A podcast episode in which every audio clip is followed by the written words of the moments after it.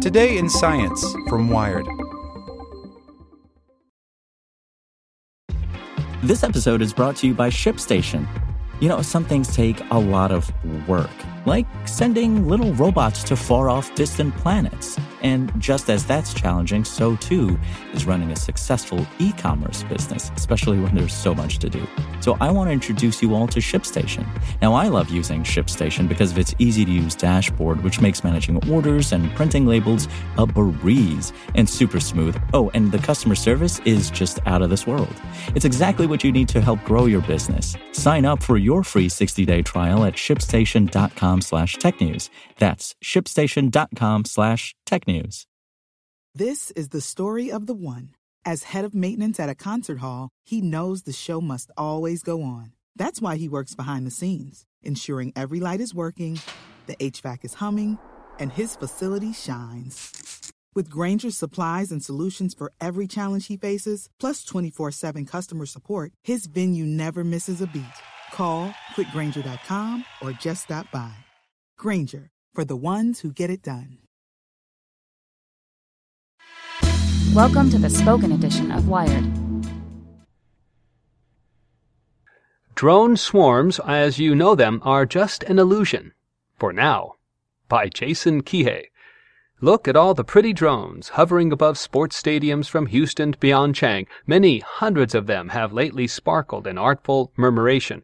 On a recent Time magazine cover, 958 drones pixelated the sky. The world record, 1,374 LED bedazzled microbots, was set by Chinese company EHang UAV in May. So-called drone swarms, the phrase people have taken up with gusto, are having their biggest, buzziest year ever. It's an evocative word, swarms, and innocuous enough when applied to one of Intel's drone light shows, but it's tinged with alarm. If drones can dance at twilight, they can also attack. Sure enough, a gang outside Denver sent a small fleet to harass FBI agents on a raid earlier this year. In Syria, rebels reportedly sicked a squadron of quadrotors on a Russian base. To the media, both events were swarms. Take comfort, then, in this buzzkill. The swarm is really an illusion, says Mac Schwager, an assistant professor at Stanford who studies multi-robot systems. Schwager, along with many of his colleagues, resists the word. Too entomological, conjuring as it does frillions of bugs surging as a single superorganism through the air. Flocking birds, in fact, were the field's original inspiration, though the occasional roboticist does try studying insects. When drones swarm, on the other hand, they've been choreographed in advance, or else are being controlled by human minders with joysticks. Even the DoD's recent military demos have required teleoperators. Not that researchers at MIT, ETH Zurich, and elsewhere aren't trying to imbue drones with hive mindedness.